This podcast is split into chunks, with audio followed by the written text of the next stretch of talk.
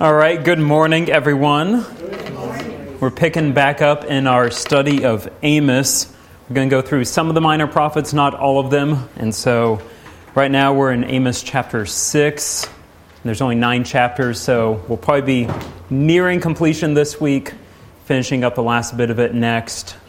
And then next week, probably starting into Obadiah, which is only one chapter. So that'll kind of be a good little buffer for one week study, probably, of that, unless we all have a bunch of questions.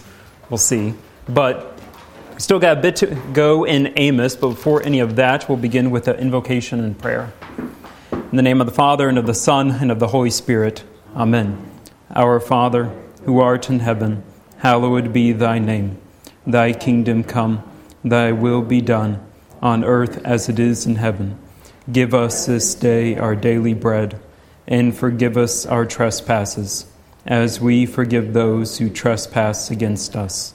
And lead us not into temptation, but deliver us from evil. For thine is the kingdom, and the power, and the glory, forever and ever. Amen. All right, so to catch everyone back up to speed on this, so remember we had those eight oracles. The first six were from, for all the pagan nations. Israel's all fat and happy at that. Then the oracle against Judah, they're still pretty happy. And then the oracle comes against Israel, and well, we've been in that for the past couple weeks now, so see just how much Amos has to say to the people of Israel about that. So we're in this midst of this sermon against them, if you want to think of it as a sermon in that way.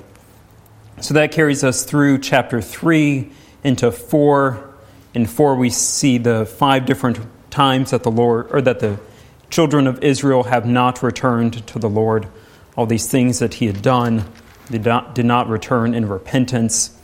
Then in five, we had the start at the start of five, kind of that funeral dirge of that virgin who is lying forsaken on her land with no one to raise her up. So the image of just this dead body on the side of the road, essentially. Just no one there, this helplessness of Israel. Even though, you know, the words of, was it Monty Python? I'm not dead yet. But the Lord is here giving them their funeral dirge of their future, of their death and their demise. And then in 5, we still continue on with this idea of seek me and live. The Lord is calling them to return to Him. Kind of this love song to them almost of these are all the things that I've done for you. Seek me and live. I don't desire you to die, but this is nevertheless what will happen. Then the, at the end of 5, we have the Lord even despising their feasts and all these different liturgical acts that they are doing, because while they're doing it at the temple and doing all these acts for the Lord, they're also going down to the pagan temple down the road and doing the same things. So the, the Lord does not desire their sacrifices or accept any of these because, well, they're doing the exact same thing to all the other pagan gods. But nevertheless, we're the people of Israel, so we're, we're doing just fine here. We've got the Lord. So then that takes us into chapter 6, the new material here, and he's still continuing on with this sermon, just not letting up at all here.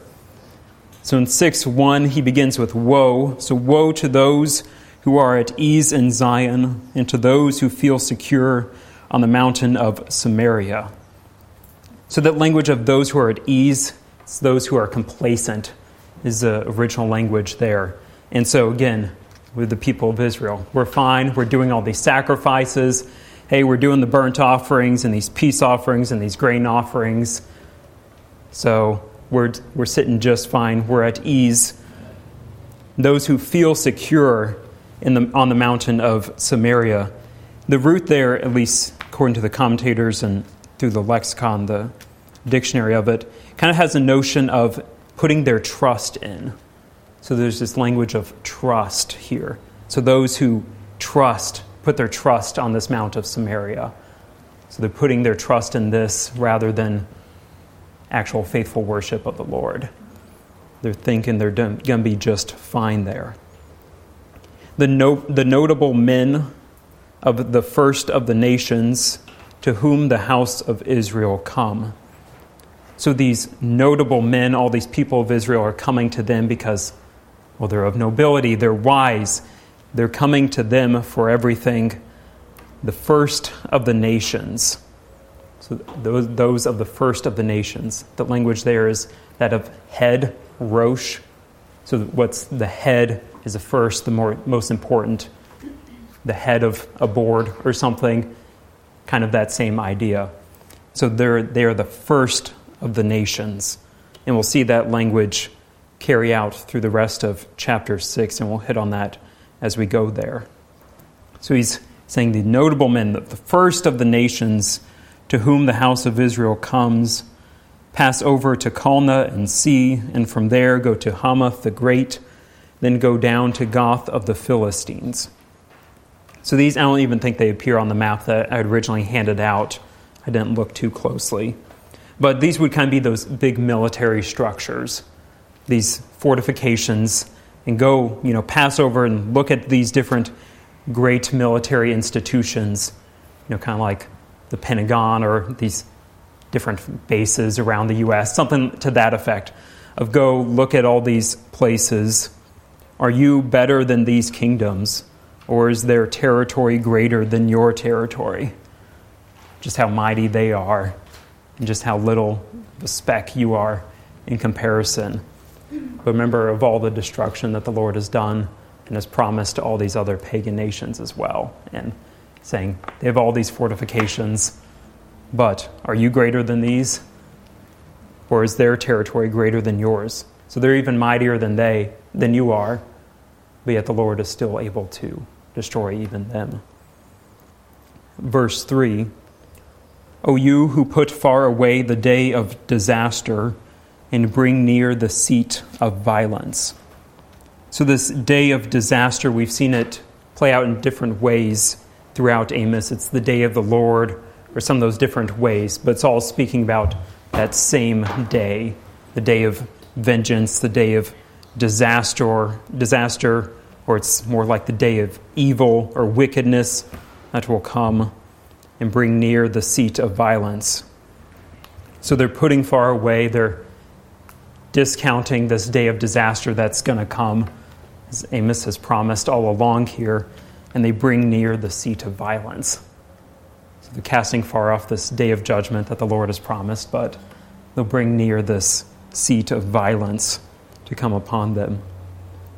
Woe, in verse 4 Woe to those who lie on beds of ivory and stretch themselves out on their couches and eat lambs from the flock and calves from the midst of the stall. So, those who are lying on beds of ivory, again, these wealthy houses, it's not that it's going to be comfortable, you know, lying on a bed of ivory and not, you know, a memory foam mattress or something. We had all these people of Israel afflicting the poor, and we'll see this continue on throughout Amos of them, you know, oppressing the poor, being greedy with them, being dishonest for their own gain, where they have all these summer houses and these winter houses as a result of oppressing the poor. So they are lying on these beds of ivory. So they're stretching themselves out on their couches. So that posture of feasting that we have, you know, all throughout the Old Te- or the New Testament, we see Jesus reclining at table that same type of posture. We're not sitting, you know, chairs, no elbows on the table at the dinner table. You're reclining down, feasting. So they're eating lambs from the flock and calves from the midst of the stall. So these are foods of feasting. And so they're feasting all the time. They're, they have these beds of ivory and they're reclining on these couches. So they're feasting day in and day out in the midst of all of this turmoil that's going to be coming to them. They can't be bothered about that because we have all the food that we could ever want and we're doing just fine here. Absolutely no connection to today of us feasting all the time and thinking we're all fine and good here. Verse 5 Who sing idle songs to the sound of the harp, and like David invent for themselves instruments of music. So they're singing these idle songs, and they even have the nerve to say, and like David, invent for themselves instruments of music. David, one of the great musicians, bringing out all this church music for the temple and everything. And like David, they're bringing in their own instruments, their own music.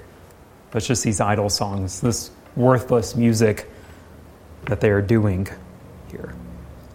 Who drink wine in bowls, not wine in even cups, and anoint themselves with the finest oils, but are not grieved over the ruin of Joseph. So that word there for bowls is the same word for used for basins. So like at the altar and everything in the Old, Old Testament sacrificial system, these huge basins. So it's that same language, whether or not it's actually these huge basins or not. But the language here suggests these sacred bowls, potentially that they are using to slurp wine endlessly. To be, I don't know, we don't have the big giant wine bottles back in the sacristy. Like growing up, we had the one or two gallon wine bottles sitting in there. We had the little smaller bottles back there. It would be the equivalent of just going back there, drinking straight from the bottle type of thing or pouring in the chalice and then chugging away and getting drunk off the wine. Just a complete abomination of all the things that are holy. They're using that for their own gain, reclining and just drinking as much as they want.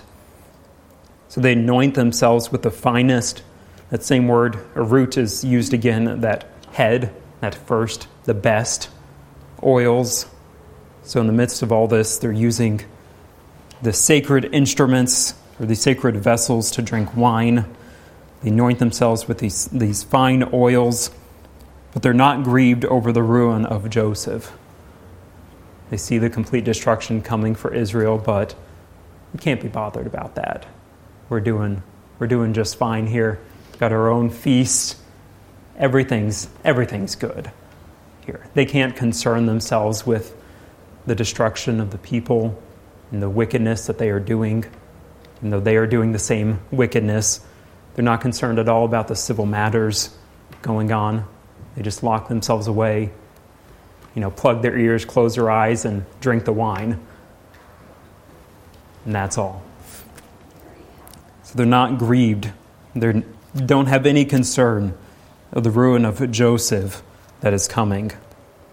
So the ruin of Joseph, we see that, you know, with Joseph, who was thrown into the pit, and then his brothers, you know, well, they're fine. They're not in the pit. They can go back home, eat, and do whatever, and all that. Meanwhile, so we have that same idea of Joseph while he is, you know, in the pit in despair. They're out there, you know, living their best life, as you may say. So in verse 7, therefore they shall now be the first of those who go into exile, and the revelry, revel, revelry of those who stretch themselves out shall pass away. So those who are making themselves first, who, have, who are the notable men, the first of the nations, who drink the first and the best wine or anoint themselves with the first and the best oils. All right, you want to be first? Well, you'll be first, all right, but you'll be first into exile. You like to be first, and so there you are, front of the line. You'll be first, those who go into exile. And all that will pass away. All the great songs and the great joy will pass away. Verse 8 The Lord God has sworn by himself, declares the Lord, the God of hosts. So here we have the Lord swearing by himself, not swearing by an oath or by Jacob or anything like that, but rather him swearing by himself. So the complete certainty of that. So I'm swearing by myself as the God, the creator of everything, your Lord and your master. Swearing by myself, I abhor the pride of Jacob and hate his strongholds and I will deliver up the city and all that is in it. So he pours, he hates this pride that they have of thinking that they are better off than everyone, they're doing just fine, they're doing all the sacrifices as they should be. Sarcasm there. So he, the Lord hates that. He hates his and hate his strongholds. So all these military fortifications that they've built, thinking that you know we can just fortify ourselves enough where we're protected from anything that could wicked could come our way. We'll see this more as we continue on in chapter 6. Again, be thinking of events going on in this day, even here in the U.S., of we have all of our militaries, all this, nothing can come our way. We're, we're protected from everything. We can have pagan sacrifices down the road, come back here, and well, we're still God's chosen nation. What is the Lord saying here to them? He abhors that pride. He hates all of that, all those strongholds that you think you can build a tall enough or thick enough wall to protect yourself from the Lord, the creator of everything. Good luck with that. We'll see how that goes for you. We'll see this continue on in chapter 6, and we'll hit on it again here in a moment. But I'll pause there and see if there's any thoughts, contemplations, questions. Yeah, Chris?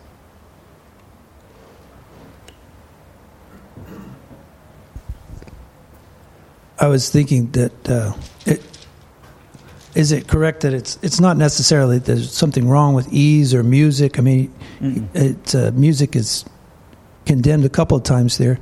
It, it's not that there's something wrong with that, but that they prefer that, or even just enjoy that without being grieved over the ruin of Joseph. Mm-hmm. So you were saying that the, the ruin of Joseph is to come, but is it is it also to be understood as Joseph being their brother, you know, the brother of Israel. Mm-hmm. And and so earlier in chapter 2 verse 6 it says because they sell the righteous for silver. So like Joseph was sold by his brothers, right, for mm. a profit. Yeah. And then it made me think that the um, that's kind of like a would that be an allusion to Christ? They because they sell the righteous for silver. I don't know. I think very possibly. Yeah, we even get that you know, with Judas, yeah, selling him over, betraying him. And we'll get some language, was it in chapter 8, some allusions to this destruction that'll come, and it'll be darkness on the land at noonday and all these things. So we see these same kind of parallels this destruction or this wrath of God against his people, and then ultimately all that reduced down to Christ, the full wrath of God being poured out on him. So yeah, I think those are some worthy worthy connections there. And then as far as that music and everything, I mean absolutely to your point. It's not bad at all. Lord says make a joyful noise. You know, we are to do that, but rather they're oppressing God's people and then making their own music and thinking, yeah, this is great. This is still God's music. We're good. Yeah, absolutely. Even then, it's not even got, it's just idle songs just these worthless songs, just this noisy gong, if you would. Any other thoughts, connections? All right. So in verse 9, and if ten men remain in one house, they shall die. And when one's relative, the one who anoints him for burial, shall take him up to bring the bones out of the house, and shall say to him who is in the innermost parts of the house, Is there still anyone with you? He shall say, No. He shall say, Silence, we must not mention the name of the Lord. So you'll call backing up into 5, verse 3. We have in that funeral dirge, the city that went out a thousand shall have a hundred left, and that which went out a hundred shall have ten left to the house of Israel. So, this near complete decimation of the house of Israel from a thousand to a hundred, then from a hundred to ten. And now we have that same, and if ten men remain in one house, they shall die. So, even that, those ten that are left, decimated. So then one, one's relative, so the one who's coming in to anoint him, so he's going to take the bones out of the house, so there's just nothing left of these people. It's just their bones. So they've been in there a while, just completely decaying. Taking the bones out, shall say to him who's in the innermost, Is there still anyone with you? Shall say, No. So this complete and utter silence in this house. There is no one there left. He shall say, Silence. We must not mention the name of the Lord. Any thoughts on why that may be? Why silence? Why is he saying silence? Don't mention the name of the Lord. Because they know the Lord bringing it upon them. Mm-hmm. Yeah. So it is the Lord who has brought that. So Yeah, and, and it's also the unrepentant part of them too, going the other part. They unrepentant. They see the disaster, they're going through it, but they still unrepentant. Mm-hmm. You know, not even seeing all this and saying, Have mercy on me, Lord. You know, it's just silence. They knew what happened, they knew who did it, but let's just keep quiet. You know, don't mention his name, don't anger him anymore.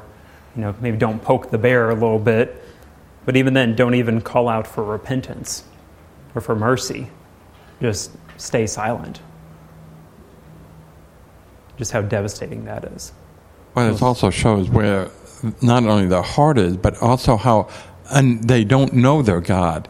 Because he says, I'm willing to forgive and repent. That's what I love about Jonah. He says, I knew you were merciful. Mm-hmm. They don't even understand that part of his character. Mm-hmm. Yeah. And how quick and how ready the Lord is to forgive for all those who call on him, but instead they remain silent. And we'll see that silence pick up in a couple chapters. The same idea comes out again, but here in, a sli- in there in a slightly different way. But they're not even willing to mention the name of the Lord who brought this disaster upon them. For behold, the Lord commands, and the great house shall be struck down into fragments, and the little house into bits. So here there's this completeness of from those great houses to even the little, the little houses, the little shacks on the edges of town. Those are going to be struck down, torn into little bits. It's not just, you know, the wealthy are going to be destroyed, but complete decimation here, from the rich to the very poor, tearing it down. Then in verse 12, get some two odd questions. Do horses run on rocks? Does one plow there with oxen? So here, these are things that are just completely against their nature. Well, no, a horse isn't going to run on rocks. Even we wouldn't run on rocks without twisting an ankle or doing anything like that. So does one plow there with oxen? No.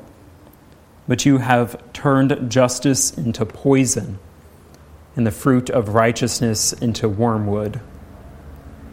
So just as a horse running on the rocks is against its nature, and plowing without ox plowing with oxen is against nature, so turning justice into poison something that is good and right and just has now been turned into poison.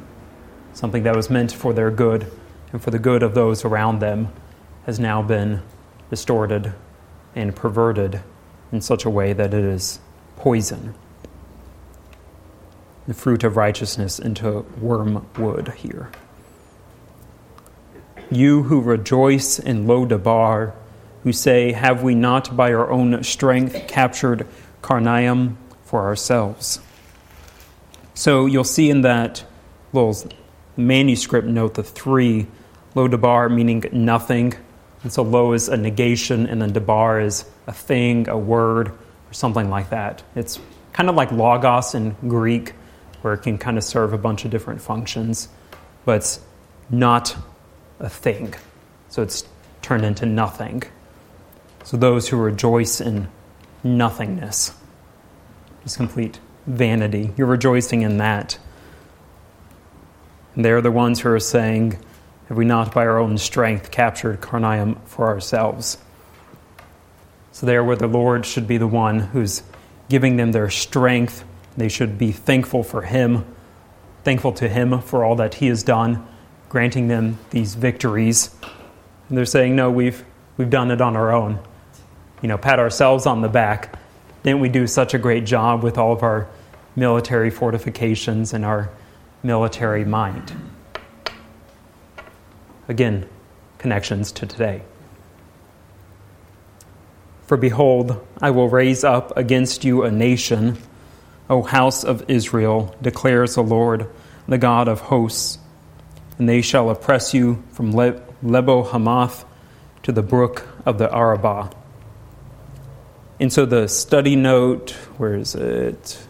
In 614, uh, the Lebo Hamath, the city in northern Lebanon beyond Israel's northern border, brook of the Arabah, lower, nor- lower border, the northern kingdom, not far from northern end of the Salt Sea. By means of these geographical references, Amos conveys yet another way the impending devastation will be all encompassing. Kind of from the top to the bottom, it's complete destruction. Oppress you from all the way up there down to the brook of Arabah. And then that's the end of the sermon. Amen. Let's rise for prayer.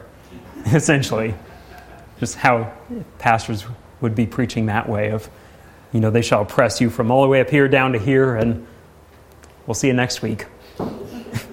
Come back.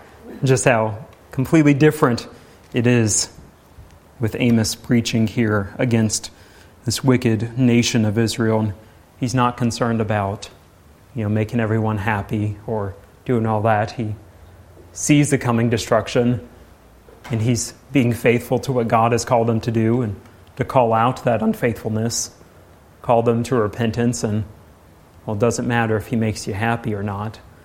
He's called to speak the truth, and that's what he's going to do. And we'll see that here in the next, in chapter 7 with Amaziah the priest. He definitely gets upset at Amos. So we'll see that carry on throughout here. Then we're going to be moving on into five visions that the Lord shows to Amos, and we'll kind of show some of the distinctions there. Kind of we're moving on to another section, and so it's a clear kind of break in Amos's preaching here. Before we move on to that, are there any thoughts, questions?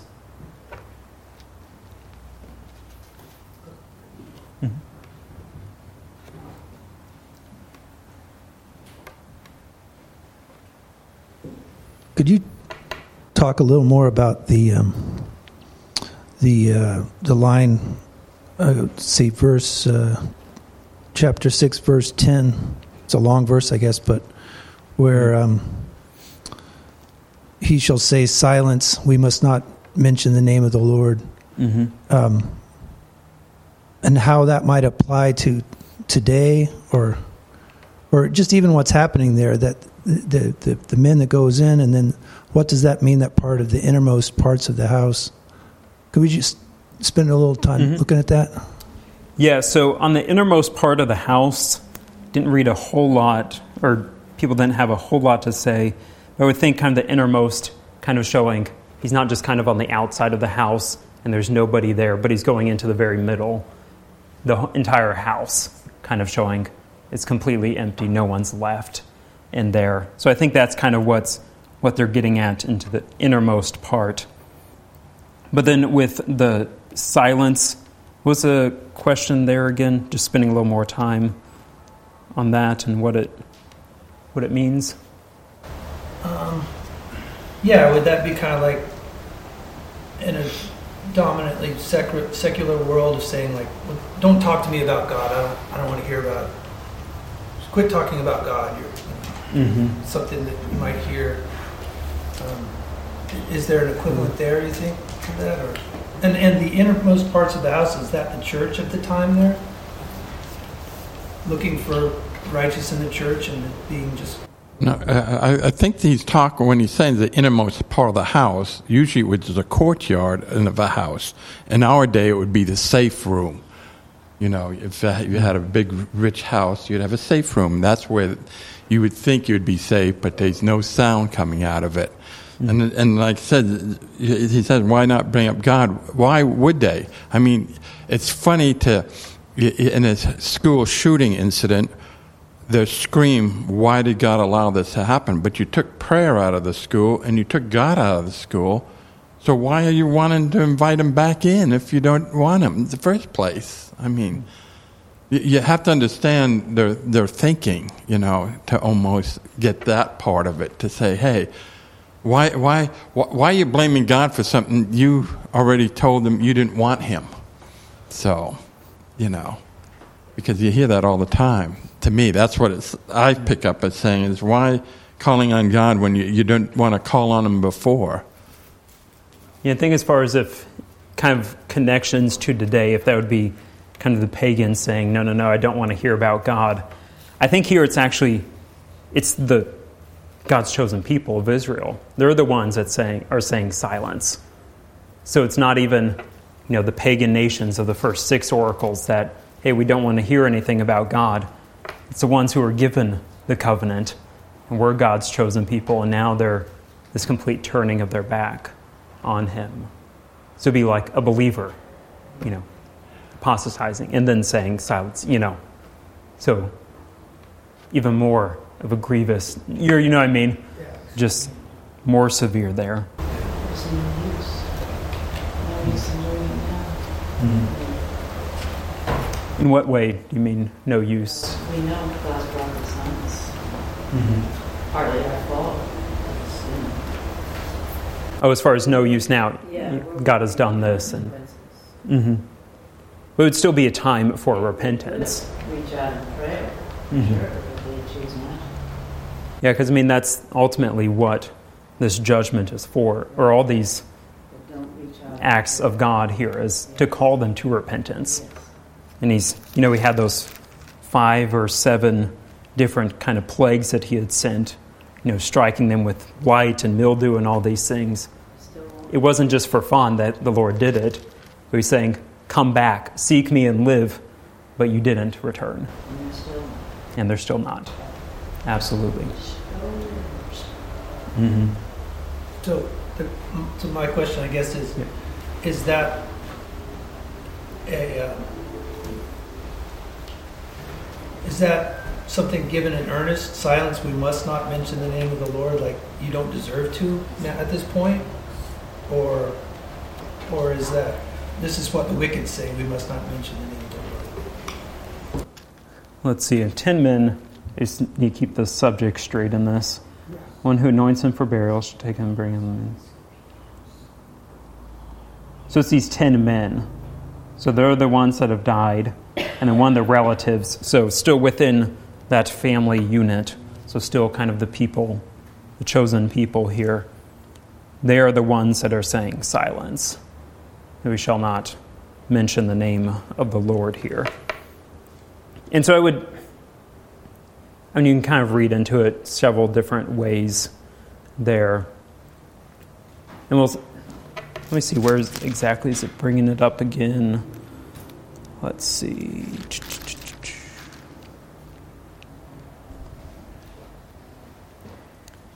I got so many highlights and random lines going every which way. I can't find the specific one. The study Bible says, rather than repent, they say, oh my God, they're afraid to speak it knowing God has brought the punishment. hmm Yeah. So I think it is that, you know, they know who's done it. You know, they, but they still could have and should have called out for mercy of, you know, save us from future judgment, you know, but still this silence here. Yeah, Pastor?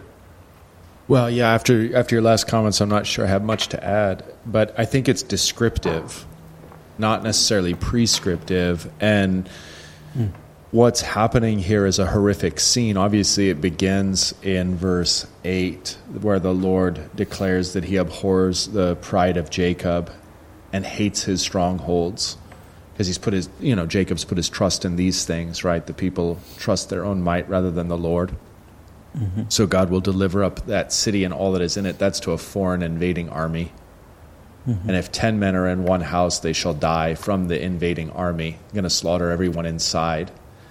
and then one's relative um, who's not obviously there at the time of the slaying or maybe escapes somehow um, by hiding, then he has to uh, anoint the bodies for burial, bring the bones out of the house, um, and then shall say to him who is in the innermost parts of the house, Is there anyone with you? He shall say, No. I mean, this is like all fear and, you know, the sense of God's judgment has just come in this horrific slaughter and then there's just it's this description of i mean it's really just despair and horror mm-hmm. um, silence we must not mention the name of the lord like, just you're better to just keep your mouth shut and your head down you don't know if you're going to upset him or not there's just uh, this is his judgment upon us it's that you know like from ecclesiastes there's a time to shut up and that's that's what's being stated here. So there, I don't really think there's necessarily a commentary on like is this healthy or not, like for yeah. faith, right? We're kind of like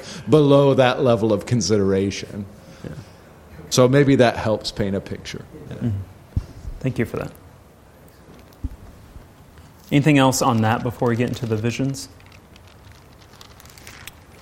All right, so into 7 1. So this first vision is going to be that of locusts, then there's the vision of fire, then the plumb line, then randomly a basket of summer fruit, and then the Lord toppling the temple. So these are going to be the five visions that we're going through. So the first one this is what the Lord God showed me. Behold, he was forming locusts when the latter growth was just beginning to sprout. And behold, it was the latter growth after the king's mowings, which is a very descriptive agricultural commentary here. If you want to know more about it, look at the study note for 7 1. But basically, it's the worst possible time that the Lord would be sending these locusts there for them. So when they finished, then in 2, when they had finished eating the grass of the land, as when the locusts finished eating the grass, I said, as Amos, O Lord God, please forgive. How can Jacob stand? He is so small. The Lord relented concerning this. It shall not be, said the Lord. So here we get the first instance of Amos being a mediator on behalf of the people of Israel. Of, Lord, please forgive them, have mercy on them. We saw this, remember, back with Sodom and Gomorrah and all that scene. Abraham saying, you know, Lord, what if there's, I don't remember how many. He plays all these number games of, about 100 righteous or even 10? What about just one? You know, would you spare them for that? So we have Abraham as the mediator. We have Amos here as a mediator. Moses mediated for the people of Israel a number of times when the Lord kind of gets fed up with the people and he says, I'm going to strike them down. And Moses saying, you know, please, please have mercy. So he's the mediator. And then ultimately fulfilled in Christ, who is the ultimate mediator for us on behalf of us to the Father. So here we get the first instance of uh, Amos mediating on behalf of the wicked people of Israel. He calls them small. He is so small. He's just this tiny little nation. How can he stand? So then the Lord relented concerning this. It shall not be, said the Lord. And so, if you want to read more about that in the study Bible, you can look at page 1079. It gives a commentary. Since you all have, or most of you have that, we'll read something that you guys wouldn't have in front of you, and that's from the Concordia commentary. So, who's he by? It's Lessing's. Yeah. Lessing's commentary says on this passage this indicates that instead of carrying out the fully justified Sinai covenant curse upon apostate Israel, he freely chooses to act in pure grace by forgiving the people's sin. In no respect do they deserve his forbearance or merit the blessings promised in the Torah of Moses. They rejected the Torah of Yahweh, broke his statutes, and worshipped idols, as Amos and 2 4 states about Judah, and so they deserve nothing but Yahweh's judgment fire. Continues on, for the knowledge of God his people are dependent upon his self revelation in the scriptures, the unfolding of changing events in subsequent earthly history, can show how God has indeed been faithful to his word of both law and gospel. God himself, however, is immutable and omniscient. That is, he does not change and he knows all. He knows beforehand all things, what he will do and how people will or will not respond. When God changes his verdict toward people or redirects events in earthly history, this does not in any way conflict with his immutability or omniscience, which must be confessed as essential doctrines of God. So that's one of the natures of God as immutable. He does not change. But here we see God relenting, and so kind of toying that line there.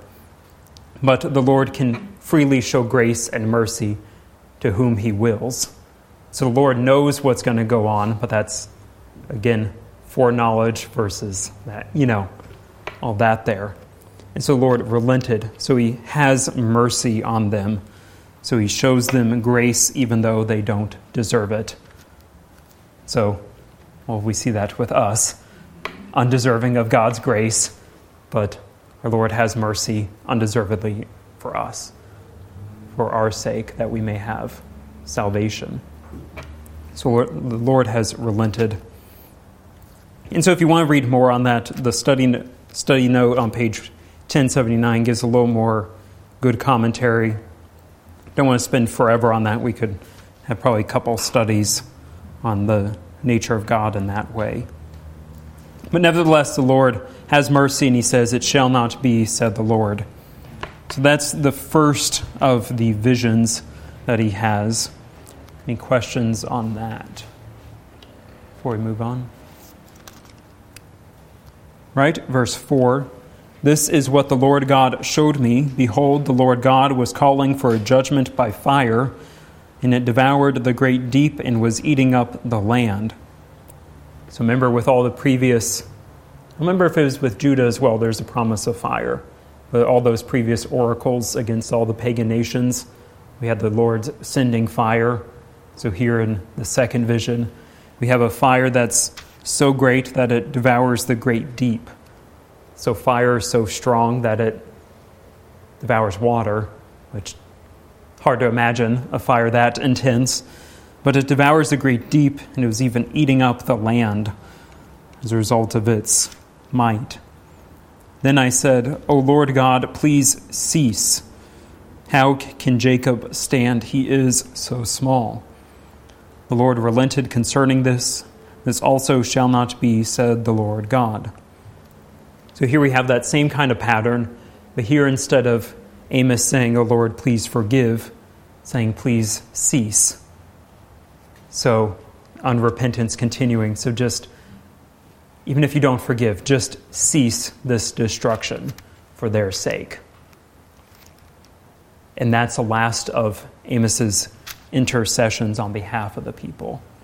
So, first it's pleading for forgiveness, then for just stopping the destruction. And then the rest of the visions, we just get a description of what's, what's going to happen here. So Lord relents, relented concerning this, shall not, this also shall not be, said the Lord God. Verse 7, we get the third vision, that of the plumb line. So the plumb line, that's what to make, you know, wall straight and everything. So that's what he's referring to here. This is what he showed me. Behold, the Lord was standing beside a wall built with a plumb line, with a plumb line in his hand. So here we get the description of the Lord standing there beside a wall.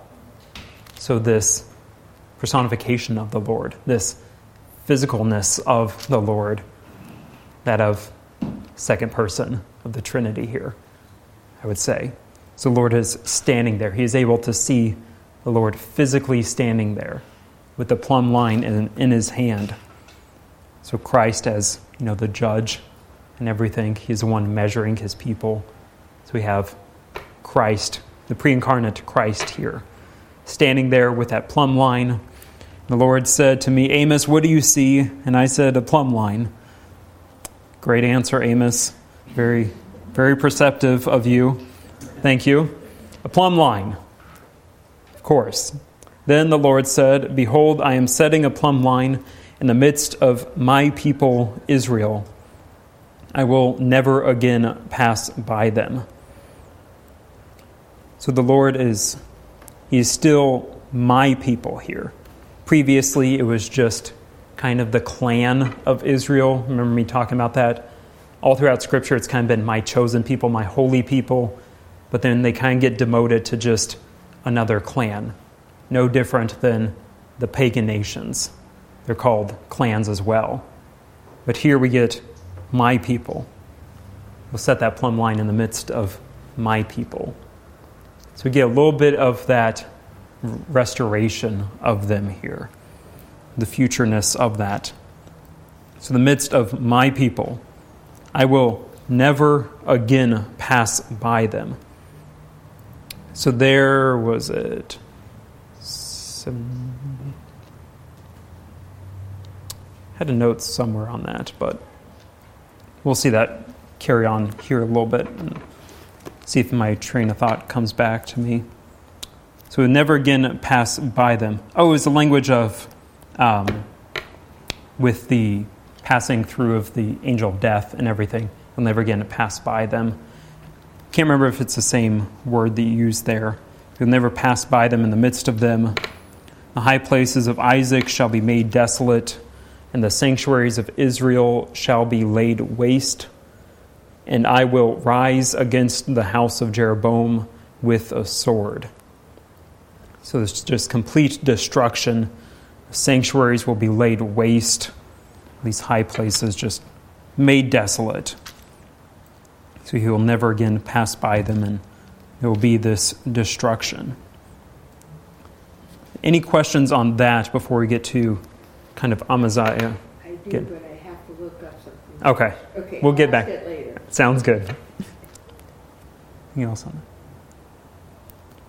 So then, verse starting in verse ten. So Amaziah, the priest of Bethel. Maybe I can ask it. You you would know what I'm referring to. Okay. Okay. The passing by. Mm-hmm. It makes me think of uh, the the disciples who are on the water and Christ appeared to them and he acted as if it was going on. And the same with the road to Emmaus.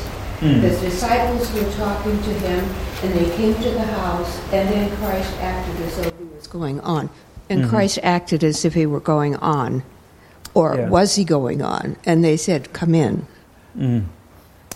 Yeah, I would have to see what the, since it would be in the Greek, see if they kind of use the same word here yeah. in the Greek translation of the Old Testament. It sticks in my mind because years ago I read the Wurmbrand uh, book about his experiences in Russia, mm-hmm. and um, two, if I remember this correctly, two Soviet soldiers were um, attracted to Christ because they were not told what to do.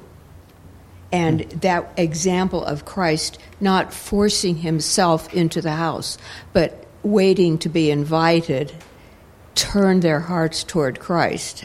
So I just wondered what the significance of the passage is. Yeah, I'd have to do some more digging around to see if there's any kind of connection there, but.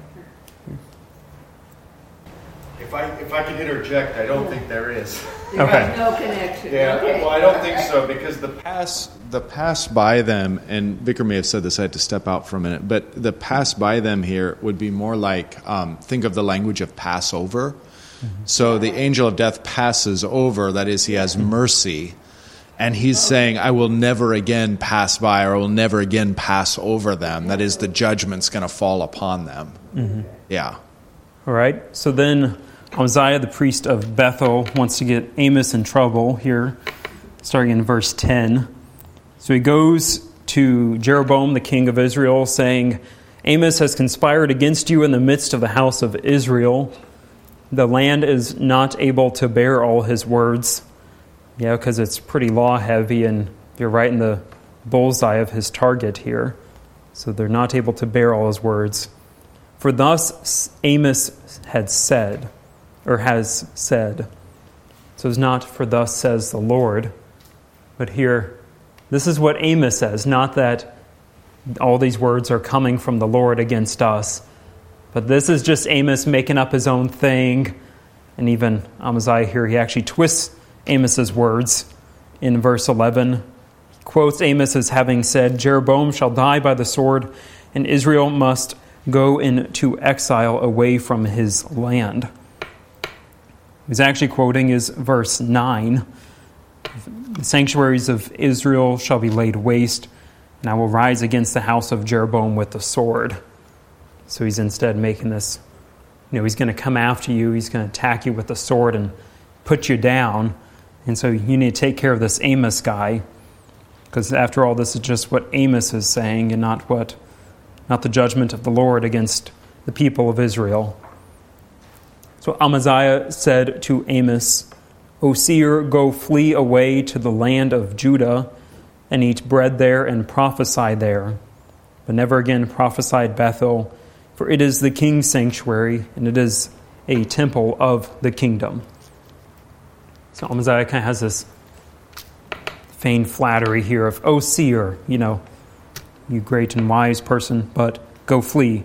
Go flee from the land or to the land of Judah. So you're not welcome here. Get out. You know, go go somewhere else. Go pester someone else with your judgments of the Lord. We can't we can't bear it here. But never again prophesy at Bethel. So here we get again that language of never again. As Pastor said that never again the Lord will pass by them. So he's saying never again prophesy here. We don't want the word of the Lord to us. We want silence instead. We'd rather have that silence. So don't prophesy at Bethel. If you recall, Bethel is translated as the house of God. So now, Bethel, for it is the king's sanctuary, not the house of God, not the Lord's sanctuary. It's the king's.